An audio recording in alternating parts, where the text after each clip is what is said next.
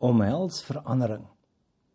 Laat ons vandag praat oor Christelike aanmoediging om 'n nuwe werk te begin of om dalk in 'n nuwe plek te begin woon. Dankie dat jy by ons aangesluit het op vandag se episode van Beter Besluite Minder Hartseer. In vandag se episode sal ons dan streef om inhoud te verskaf wat jou sal help om beter besluite te neem en seker te maak jy eindig waar jy wil wees in jou lewe of dat jy nie daar aankom waar jy definitief nie weet jy nie wil wees nie. ja, vandag laat ons 'n bietjie deel in die vreugde en uitdagings wat gepaard gaan met die aanvaarding van verandering. Baie verandering is daar in ons lewe of dit nou 'n nuwe werk is om te betree of 'n nuwe plek waar ons gaan vestig en verandering kan opwindend maar ook oorweldigend wees. Maar as Christene vind ons vertroosting en leiding in die woord van die Here. En vanaand soek ons bemoediging en krag terwyl ons hierdie seisoen van oorgang navigeer. Nou nommer 1 is ons moet vertrou op die Here se plan. In tye van verandering kan ons onsekerheid skrikwekkend wees. As gelowiges word ons egter geroep om op die Here se goddelike plan vir ons lewens te vertrou. Spreuke 3:5 tot 6 herinner ons: Vertrou op die Here met jou hele hart en steun nie op jou eie insig nie. Wees in al jou weë aan hom onderdanig en hy sal jou paaie gelyk maak. Om verandering te omhels word 'n geestelike reis wanneer ons ons vertrou in die Almagtige plaas, wetende dat sy planne vir ons gevul is met hoop en voorspoed. God se teenwoordigheid in die onbekende Om 'n nuwe werk te begin of om op 'n nuwe plek te woon beteken dikwels om die onbekende in te stap.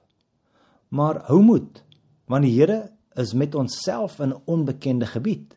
Joshua 1:9 verseker ons Hoe ek jou nie beveel nie, hoe het ek jou nie beveel nie, wees sterk en volmoed. Moenie bang wees nie, moenie moedeloos wees nie, want die Here, jou God, sal met jou wees oral waar jy gaan. Terwyl ons hierdie nuwe hoofstuk aanpak, laat ons krag vind in die wette dat die Here se teenwoordigheid ons konstante metgesel is. Omhels die Here se doel met jou werk. In die gewoel van 'n nuwe werk is dit maklik om die groter doel agter ons werk uit die oog te verloor.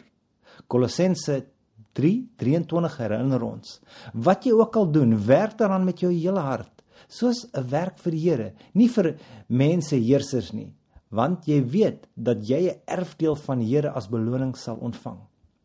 Ons werk word 'n vorm van aanbidding wanneer ons dit met uitnemendheid en toewyding doen en God eer in al ons pogings.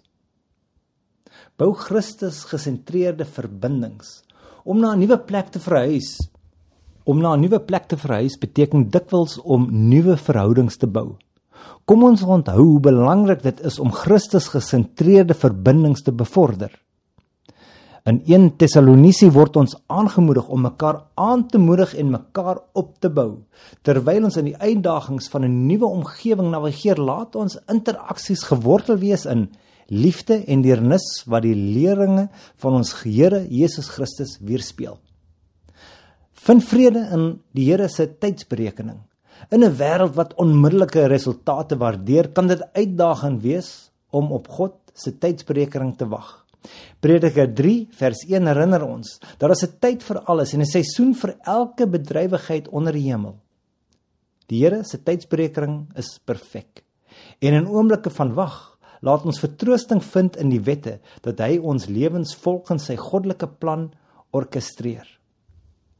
Nou dan, terwyl ons hierdie nuwe begin aanpak. Laat ons ons harte anker in die beloftes van die Here. Verandering is onvermydelik, maar met geloof as ons gids kan ons hierdie oorgange met moed, doelgerigtheid en vreugde navigeer. Mag die woorde van Psalm 20 vers 4 ons gebed wees. Mag hy jou die begeerte van jou hart gee en al jou planne sal laat slaag. Omhels hierdie nuwe seisoen met geloof want Die Here se liefde en genade sal jou onderhou in al jou pogings. Baie dankie dat jy nou vandag se program op Beter Besluite minder hartseer geluister het. As jy voel daar is iemand wat daarna moet luister, stuur die skakel en deel dit asseblief. Die inhoud wat in hierdie podcast gebruik word, is gebaseer op verskeie bronne van Christelike bedieninge. My naam is Haiku, mag die Here jou seën en onthou, aanhouer wen.